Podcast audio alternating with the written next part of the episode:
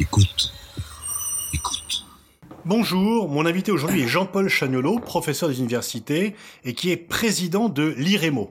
Bonjour Jean-Paul Chagnolo. Bonjour. Alors l'IREMO, pouvez-vous le présenter euh, rapidement? Ah bah, Je crois que c'est l'idée euh, d'un think tank. Euh, en tant qu'universitaire, j'adore l'université, mais je pense qu'il ne faut pas rester entre soi. La recherche entre soi, ça va pas bien loin, d'où l'idée de faire un, euh, une association, un think tank qui rassemble à la fois des universitaires, des diplomates, des journalistes, quelques politiques, et euh, voilà un peu à, à l'image de l'irisme en petit, voilà, et sur le Moyen-Orient, sur le essentiellement sur le Moyen-Orient et le Maghreb, voilà, et le Maghreb, qui était votre spécialité. Vous avez consacré de nombreux ouvrages euh, à la question, et nous allons aujourd'hui parler donc de la question palestinienne, dont vous êtes l'un des tout premiers spécialistes en France. Euh, comment peut-on définir la situation euh, qui règne pour la Palestine avec à la fois le transfert de l'ambassade américaine de Tel Aviv à Jérusalem et le même jour ce qui s'est passé à Gaza? On a un peu le sentiment qu'à quelques kilomètres près, on était dans deux mondes tout à fait différents. Bah, on est effectivement depuis très longtemps dans des mondes très différents, même historiquement, euh, sans aller trop loin dans les détails. Euh, l'histoire de la Cisjordanie, y compris Jérusalem-Est, bien entendu, est très différente de celle de Gaza. Euh, la Cisjordanie, entre 1948 et 1967, était une région qui a été entièrement annexée par les Jordaniens, et donc il y a eu une socialisation jordanienne, et par conséquent, le nationalisme palestinien a été pendant des années étouffé, jusqu'en 67 au moins.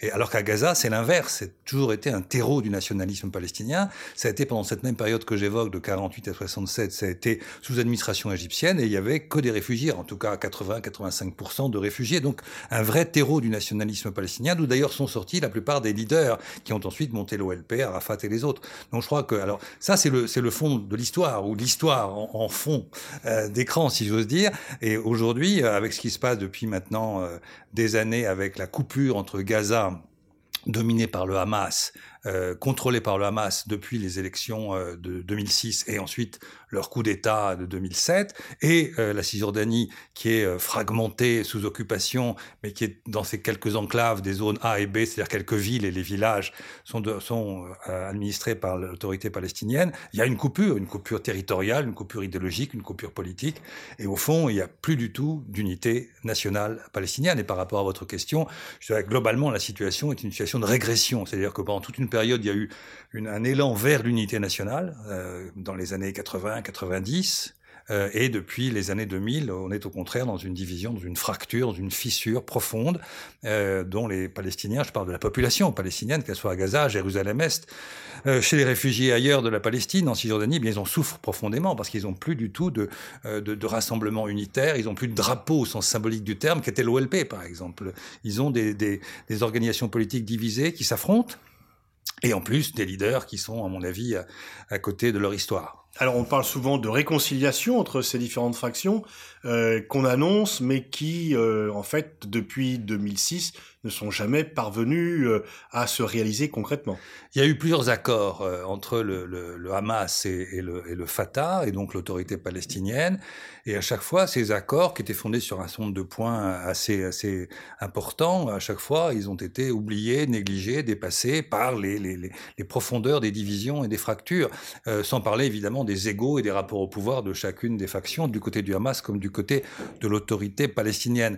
À l'automne dernier, on pouvait penser on pouvait imaginer, on pouvait pour certains rêver que cette fois-ci c'était la bonne, euh, c'est-à-dire qu'on été assez loin dans, l'accord qui prévoyait à la fois le, fait que l'autorité palestinienne reprenait le contrôle de l'administration à Gaza, que l'autorité palestinienne reprenait, donc Mahmoud Abbas reprenait le contrôle des postes frontières de Eretz côté israélien et de Rafah côté égyptien, euh, et puis euh, ils étaient d'accord aussi pour organiser des élections présidentielles et législatives. Donc on, avait le sentiment que ça avançait. Et sur ces points, ils ont effectivement réussi quelques, quelques euh, réalisation, mais euh, en même temps sur le fondamental. À un moment donné, le fondamental, c'est la question de la sécurité. la sécurité, c'est pour le Hamas conserver ses armes. Or, euh, le Hamas est sur une posture de résistance armée. On pourra en discuter parce que ça peut, ça peut changer un peu ces temps-ci. En tout cas, c'est l'idée d'une résistance armée. Donc, il faut des armes. Donc, il n'est pas question de laisser à l'autorité palestinienne ses armes. Et pour l'autorité palestinienne, il n'est pas question, à l'inverse, de, de, laisser le Hamas, un peu à l'image du Hezbollah, de conserver ses armes et ne plus avoir le contrôle de la sécurité. Et cette contradiction-là, elle est fondamentale, parce qu'au-delà de la matérialité des armes, c'est évidemment deux stratégies qui s'opposent frontalement, avec en plus, avec en plus, euh, euh je crois, une culture très différente, euh, évidemment islamiste d'un côté, euh, laïque de l'autre. Bref, on est, à mon avis, pas prêt de voir un véritable accord, non pas se faire sur le papier, mais se réaliser concrètement dans la réalité, alors que les Palestiniens où qu'ils soient, ne demandent que ça. Ils réclament l'unité nationale. Et sans unité nationale, les Palestiniens, à mon avis, ne peuvent rien faire, ni sur le plan interne, ni sur le plan international. Et donc c'est l'occupant israélien qui est le grand gagnant de cette division. Quand euh, en face de vous, vous avez des adversaires divisés à ce point, il est évident qu'on peut instrumentaliser comme l'on veut. Et les Israéliens, et en particulier ce gouvernement-là, est, est, passé maître dans l'instrumentalisation de beaucoup de choses, mais en particulier mm. de cela. Lorsqu'il y a euh, un accord qui se profile, Netanyahou dit il n'est pas question que je puisse négocier avec un gouvernement dans lequel il y aurait le Hamas, parce que c'est une organisation terroriste. Et quand le Hamas n'est pas avec le gouvernement de, euh, de Mahmoud Abbas, Netanyahou dit je ne vais pas discuter avec euh, Mahmoud Abbas parce qu'il n'est pas représentatif de l'ensemble. C'est-à-dire qu'il joue sur les contradictions avec euh, une certaine habileté, incontestablement. Mais évidemment, les Palestiniens pourraient faire beaucoup déjà par eux-mêmes, même s'ils sont dans une situation terrible, pour essayer d'assumer davantage leurs responsabilités historiques et passe par évidemment l'unité nationale. D'ailleurs, eux même le disent sans arrêt. Il faut l'unité nationale, il faut. Mais oui, maintenant, il faut la faire. Et vous disiez qu'il y avait deux stratégies différentes, celle, disons, la voie diplomatique euh, de Mahmoud Abbas, la euh, résistance armée du Hamas. Les deux ont échoué. Les deux ont échoué, pas tout à fait. La, celle du Hamas, à mon avis, euh, non seulement a échoué, mais elle a été catastrophique, elle a été contre-productive, parce que cette façon de vouloir affronter l'armée israélienne dans les conditions que l'on connaît, à tel ou tel moment, c'était d'abord bien avant, à l'époque d'Oslo, parce que c'est quand même eux qui ont lancé les premiers, cette résistance. suicide, oui. comment? Les premiers attentats suicides. C'est ça, c'est d'abord, même si après il y a eu des gens du Fatah qui ont, qui ont, qui ont, qui ont suivi, mais fondamentalement c'était le Hamas, et donc ça a été tout à fait désastreux parce que ça a conduit à une fracture euh, absolument définitive entre les deux sociétés palestiniennes et, et israéliennes. Euh, évidemment, ce qui s'est passé à travers au moment des guerres aussi. Donc, on est vraiment. Je crois que cette, stratégie était une stratégie qui s'est fracassée littéralement euh, sur sur les murs. Euh, celle de, Mahmoud Abbas, il faut la prendre à deux niveaux. Si on prend tout ce qui a été fait pour que la question palestinienne soit inscrite dans le droit international, eh bien là, c'est pas un échec, parce que finalement, maintenant, si on compare les textes entre 1967, 1975, 1990 et tout récemment, on voit bien que le droit international, c'est-à-dire le compromis établi par l'ensemble des États de la communauté internationale. C'est ça le droit international. C'est la source, c'est évidemment les, les, États du monde entier qui se mettent d'accord sur un compromis politique. Et de ce point de vue-là, eh bien, les dernières résolutions du Conseil de sécurité sont extrêmement claires. Il faut deux États, donc il y a un peuple palestinien, Jérusalem doit être la capitale des deux États, etc. Donc de ce point de vue-là, la, la, la stratégie l'a emporté. Mais si on passe sur le versant de l'effectivité, oui, mais c'est pas seulement sur le papier, parce que la lutte pour être reconnu dans le droit, ça a pris 30 ans. Mmh. Et Mahmoud Abbas, c'était là-dessus. Si, si, on regarde, par exemple, soyons concrets, la résolution 242 de 1967, celle qui vient juste après la guerre, eh bien, c'est une résolution très importante qui demande à Israël de se retirer des territoires occupés. Même le mot palestinien n'y est pas. Même le mot palestinien n'y est pas. On dit simplement les réfugiés. Il faudra un juste règlement des réfugiés. Mais on dit pas lesquels.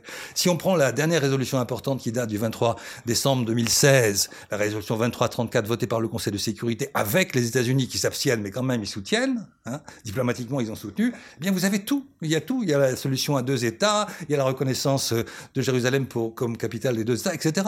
Donc vraiment, ils ont gagné sur ce plan. Donc c'est pas simplement le papier, c'est une légitimité. La légalité internationale, elle est fondée sur une légitimité internationale et on obtient une légitimité internationale que par le combat politique. Oui, mais par contre, sur l'effectivité, bien sûr, voilà. ils ont perdu. Et évidemment, on ne voit que ça à juste titre pour ceux qui en souffrent. Parce que, bah, en fait, euh, je crois que c'est Isaac Shamir qui l'avait dit en son temps, au début des années 80 nous aimons tellement négocier que l'on peut négocier pendant mille ans.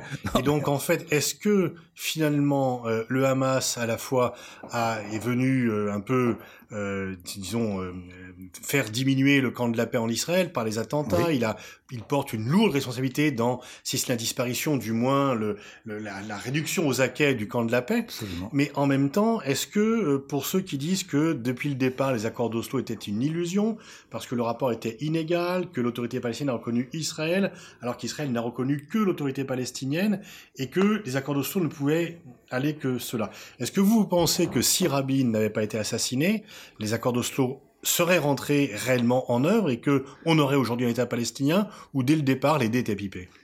Comme vous le savez, personne ne peut répondre à cette question, euh, car on refait l'histoire. Euh, pour avoir suivi vraiment de très près cette période, euh, de, des accords d'Oslo, euh, en partie sur place, avec, en discutant avec les acteurs et des responsables importants.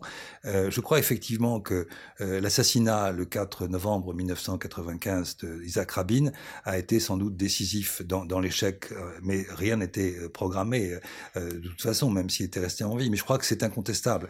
Et une anecdote qu'un de nos, nos, amis, René Bachmann, racontait, René Bachmann était avec Yasser Arafat le, le jour où, le soir, où euh, Arafat apprend la nouvelle de l'assassinat tout de suite.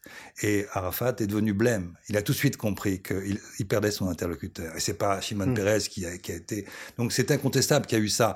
Bon, après, je crois pas que les dés étaient pipés. Si euh, par la suite, il aurait fallu peut-être pas grand-chose pour que ça réussisse. On, on oublie trop souvent que en, en 1900 96, euh, après la mort euh, de, de Rabin, qu'est-ce qui s'est passé? Pérez a essayé de, de, tenir les rênes avec beaucoup de maladresse. En plus, il a attaqué le Liban pour un certain nombre de raisons. Euh, et il faut rappeler qu'au mois de mai 1996, c'est-à-dire quelques mois après la mort de Rabin, eh bien, ça a été Netanyahou qui a été élu qui a été élu contre Pérez de très peu, à peine un point.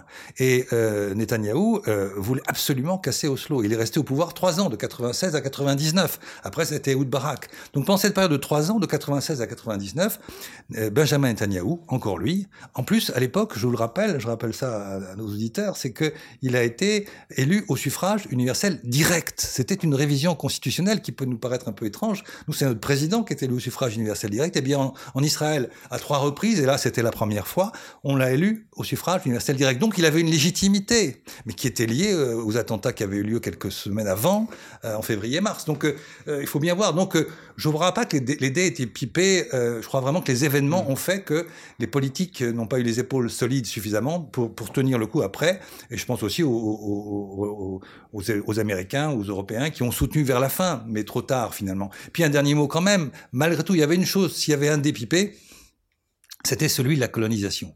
Je crois que dans la négociation, ça c'est clair, euh, les, ceux qui étaient en charge de la négociation, c'était des gens de l'extérieur, ceux qui venaient de Tunis.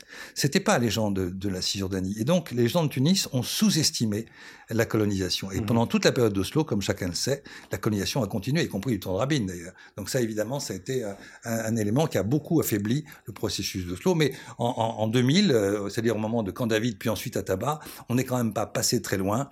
Il aurait fallu, je crois, simplement, non pas que les dés soient pipés ou pas pipés, mais je crois qu'il aurait fallu des hommes politiques qui ait les épaules fortes, qui ait les épaules solides. Parce que pour assumer une paix de cette envergure, il faut vraiment des, des hommes d'État. Donc quelqu'un comme, Rabin, quelqu'un comme Rabin, et pour une fois, le terrorisme a obtenu son objectif politique, puisque son assassin voulait faire dérailler le processus de paix, et il y est parvenu. Charles Anderlin, dans un de ses livres, dit que le, euh, là où Rabin a fait une erreur, c'est après l'assassinat de 49 Palestiniens, je crois, euh, par Goldstein euh, à Hébron, de ne pas avoir fermé cette colonie, et donc d'avoir envoyé un signal de faiblesse par rapport aux colons. Oui, ça c'est effectivement un moment clé.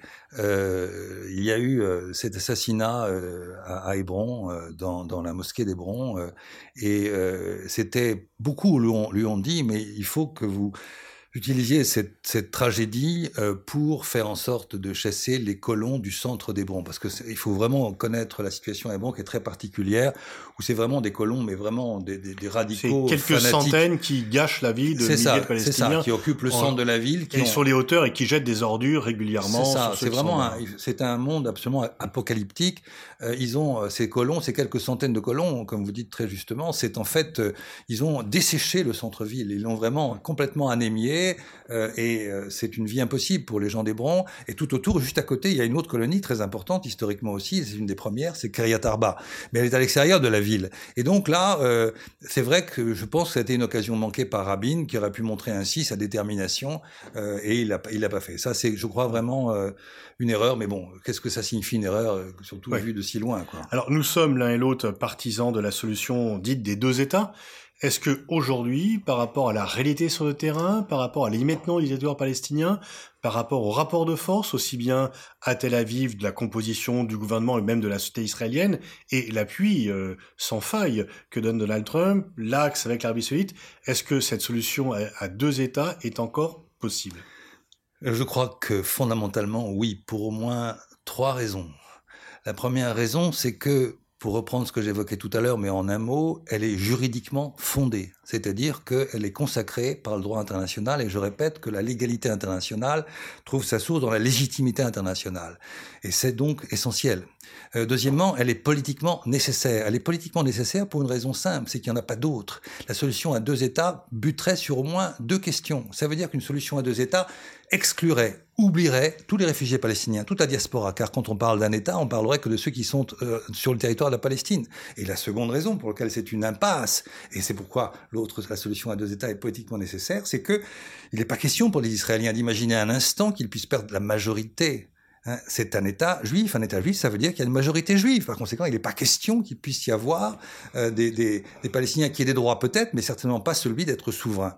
Euh, et enfin, troisième point, je pense que troisième raison, c'est que contrairement à ce qu'on dit, à mon avis, il est toujours matériellement possible. C'est-à-dire que quand on dit qu'il y a 61% de contrôle par Israël, c'est vrai de la zone C, mais c'est pas pour autant qu'il y a 61% de bâtiments. En réalité, en termes de bâtiments, de construction, d'infrastructures qui peuvent effectivement plomber un éventuel euh, euh, règlement, euh, ça représente entre 5 et 8 du territoire. S'il y a une volonté politique, c'est pas un problème, surtout qu'on peut véritablement faire des échanges de, de, territoires, comme ça a été évoqué il y a encore pas très longtemps, notamment quand Kerry a fait ses navettes, on a reparlé de ces échanges de territoires, c'est-à-dire que certains territoires palestiniens seraient annexés par Israël et Israël pourrait rétrocéder, mais alors, du côté de Gaza, quelques territoires. Donc c'est juridiquement fondé, politiquement nécessaire, matériellement possible. Donc je crois que il faut conserver cette solution, même si aujourd'hui elle paraît effectivement peu réaliste, mais il pas d'autres. Par rapport à votre deuxième argument sur euh, l'équilibre démographique, le coup de génie de Sharon était quand même de faire sortir Gaza de ce décompte démographique entre juifs et arabes, et donc euh, les faucons israéliens, le parti des colons, pour vous dire, mais non, nous sommes toujours majoritaires, et largement majoritaires, parce qu'il y a 1 million 600 000 Palestiniens qui ne comptent pas, puisqu'ils sont 2 millions, puisqu'ils sont à Gaza et que donc ils ne comptent pas. Bien sûr, on peut, on peut parler comme ça, mais c'est en fait la question, si on devait regarder dans le détail, la question est compliquée, parce que nous avons en fait 300 000 euh, Palestiniens à Jérusalem-Est, on a environ 2 millions 7 en Cisjordanie et 2 millions euh, à, à Gaza. Au total, euh, ça, ça, nous fait euh, environ 5 euh, millions euh, d'habitants, et, c'est clair que la droite israélienne ne pense pas avec ces 5 millions d'habitants, mais ils pensent même pas avec les 2 millions 7 de Cisjordanie. Euh, les 300 000 qui sont à Jérusalem-Est ont simplement une carte de résident, donc ont des droits très faibles et une précarité dans leur statut. Mais sur les 2 millions 7, en fait, ils raisonnent comment Actuellement, les dirigeants de droite et d'extrême droite israéliens, ils disent, on va annexer simplement une partie de la zone C. Et en gros, la zone C, c'est donc l'essentiel du territoire de la Cisjordanie, sur lequel il n'y a qu'environ 5% de la population palestinienne, soit environ 300 000 habitants. Alors 300 000, euh, et même sur ces 300 000, euh, certains disent, il n'est pas question de leur donner des droits politiques. Donc effectivement, la question démographique, ils la voient arriver de loin, et, mmh. et on, on et trouver des solutions, déjà pour ne pas donner de droits à ces 300 000 seulement sur la Cisjordanie. Alors euh, je ne parle pas des 2 millions 7 de la Cisjordanie, et vous avez raison, encore moins des 2 millions qui ne sont pas sous occupation. Espèrent, qu'ils espèrent, ils sont sous occupation juridiquement, mais qu'ils espèrent être engloutis par la Méditerranée. Dans leur rêve, c'est englouti dans la Méditerranée. Est-ce qu'on peut dire aujourd'hui que les Palestiniens ont été abandonnés par ce qu'on appelle à tort ou à raison la communauté internationale? Je crois qu'elle a, euh, pour une bonne part, démissionné et d'autre part est, euh, vraiment euh, tout à fait euh, aujourd'hui euh, aux côtés d'Israël. Je pense aux États-Unis. Je pense que le, grand revirement de ces dernières années, c'est évidemment, enfin ces, ces, derniers mois même, c'est évidemment celui des États-Unis.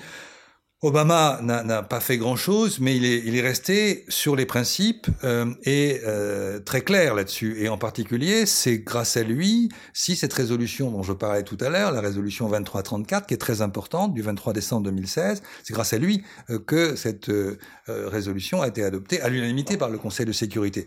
Mais avec Trump, nous sommes dans une démarche radicalement différente de déstabilisation profonde. Euh, et là, on ne peut plus parler de communauté internationale, elle a implosé. On peut même plus parler d'Occident. Aujourd'hui, il y a les États-Unis d'un côté, il y a les Européens de l'autre, et on peut même pas parler des Européens aujourd'hui. Il faut parler des différents segments d'une Europe euh, complètement en crise. Donc euh, vraiment, effectivement, c'est. Est-ce que c'est de la, c'est de la démission? Est-ce que c'est euh, je crois vraiment que c'est une fragmentation aujourd'hui. Euh, les, rapports de pouvoir sont en train de changer profondément. Est-ce que par rapport à cela, le, plus grand changement n'est pas le changement de président aux États-Unis, puisque finalement Obama a fait voter ce texte, mais il ne s'est jamais frontalement opposé à Netanyahu, et même l'aide économique que les États-Unis donnent à Israël est augmentée d'un milliard de dollars chaque année pour euh, mm. euh, faire passer le deal nucléaire iranien. Mais est-ce que le grand changement, c'est pas ce grand mouvement stratégique qui voit l'Arabie saoudite devenir allié de fait d'Israël. Oui, alors ça c'est important. Et effectivement, on est à une redistribution euh, des rapports de force depuis déjà quelques années, hein, mais ça se voit davantage depuis l'arrivée de Trump, parce que Trump vient en support de cette alliance implicite, ou presque explicite, entre Israël et l'Arabie saoudite. Mais bon, en même temps, c'est au niveau des dirigeants, c'est au niveau des dirigeants. Et euh, du côté de l'opinion publique saoudienne, je ne suis pas sûr que, par exemple, sur Jérusalem, on suive la position qui semble être celle de Mohamed Ben Salman, consistant à dire pas de Jérusalem, mais simplement euh, ici les Moulineaux, l'équivalent, c'est-à-dire euh, euh à Boudis. Hein. Je ne crois pas qu'il puisse aller très loin sur cette ligne, le, dirigeant saoudien, euh, parce que les, les, musulmans pourront pas accepter ça, ni en Arabie saoudite, ni en ailleurs. Donc c'est peut-être plus compliqué qu'on ne le pense, mais c'est vrai qu'aujourd'hui, le, le triangle Washington-Tel Aviv, euh, et, et, Riyad euh, se, se s'arc-boute et se solidifie par rapport à l'Iran. Et quand, dans, ce, dans ce schéma global, dans cette restructuration actuelle du Moyen-Orient, qu'est-ce qui perd évidemment complètement Ce sont les Palestiniens. Parce que du coup, euh, même du côté de Netanyahou, on instrumentalise encore davantage le rapport à, à l'Iran pour ne plus parler du tout de la question palestinienne, c'est bien clair. Alors que les sondages de l'opinion publique israélienne montrent clairement que quel est le problème le plus important pour les Israéliens Un sondage il y a quelques mois, c'est la question israélo-palestinienne qui arrive avant l'Iran. Donc c'est intéressant de voir que faut pas être mmh. simplement, euh, comment dirais-je, focalisé sur le discours de Netanyahou, qui est aussi contrarié par ses propres, euh, euh, comment dirais-je, collaborateurs en matière de sécurité. L'armée et les services sont, beaucoup plus réservés par rapport à la question iranienne que ne l'est euh, Netanyahou. Donc il y a, des éléments d'instruction là-dedans, mais c'est vrai que la structuration a, vraiment changé. Dans un précédent ouvrage, vous disiez, vous écriviez que les Palestiniens étaient un petit peu euh, finalement orphelins entre l'autorité palestinienne qui a grandement perdu de sa légitimité, le Hamas euh, très répressif, etc. Euh, où en est la société palestinienne? Par qui s'estime-t-elle représentée? Et comment expliquer cette résilience des Palestiniens? Je crois qu'ils se sentent représentés par eux-mêmes. Quand on discute avec des jeunes palestiniens, euh, leur réaction, c'est toujours de dire euh, bon, on, fait, nous-mêmes, on prend en, nous-mêmes notre destin. Alors, ça prend mille formes. Ça prend des formes peut-être de manifestation quand ils arrivent à, être en collectif. Ça s'est passé à Jérusalem au moment des portiques il y a quelques mois. Ça s'est passé, quoi qu'on dise, à Gaza il y a, il quelques, temps, quelques jours, quelques semaines. Euh, donc, il y, a, cette dimension collective. Et, et un certain nombre de jeunes sont capables de se rassembler comme ça pour dire leur protestation. Deuxième, deuxième euh, type de, de réaction, c'est des réactions très individuelles au fond. Et moi, j'ai rencontré des jeunes qui avaient 20 ans et qu'est-ce qu'ils voulaient? Ben, Ils voulaient euh, rencontrer une femme, ils voulaient se marier, ils voulaient trouver un boulot, ils voulaient, ils s'en sortir, quoi. Euh, et je pense qu'il y a ça, quoi. Puis il y a une troisième catégorie ultra minoritaire, mais qui existe aussi, c'est celle qui a donné ce qu'on a appelé un peu, un peu stupidement l'intifada des couteaux. C'était pas une intifada, c'était quelques individus qui, qui finalement ont préféré mourir comme ça parce qu'en allant assassiner quelqu'un, ils savaient qu'ils allaient mourir. Donc on a ces réactions mais tout ont en commun, sauf peut-être la première qui est encore dans du collectif, c'est ce repli sur soi-même parce qu'on n'a plus de représentants. Euh, euh, et c'est pour ça que des élections auraient peut-être beaucoup de sens, des élections qui permettraient de ressourcer tout ça, des élections présidentielles et, législatives. Mais pour l'instant, il faudrait que ça passe d'abord par un accord véritable, comme on l'évoquait tout à l'heure. Quant à la résilience, je crois que euh, les Palestiniens de toutes les générations savent une chose, c'est qu'ils doivent rester. Car ils savent que tout toute configuration un peu particulière risquerait de les, voir obligés de partir, d'être expulsés. Donc je crois qu'il y a une résilience qui est liée à ça, quel que, quel que soit l'endroit. Euh, il y a eu quelques années, on a oublié, les, les Égyptiens, c'était du temps de Morsi, avaient ouvert très grand les, les frontières à Rafah. Et en quelques, quelques heures, des dizaines de milliers de Palestiniens, même peut-être davantage, je ne me souviens plus du chiffre exact, mais c'était en masse, c'était parti vers, vers l'Égypte. Ils sont revenus, et pas parce qu'ils étaient obligés, mais ils sont revenus chez eux, quoi. Ils savent que chez eux, c'est la Palestine, et je crois que c'est essentiel, c'est vraiment essentiel. Merci Jean-Paul Chagnolo pour l'ensemble de ces explications.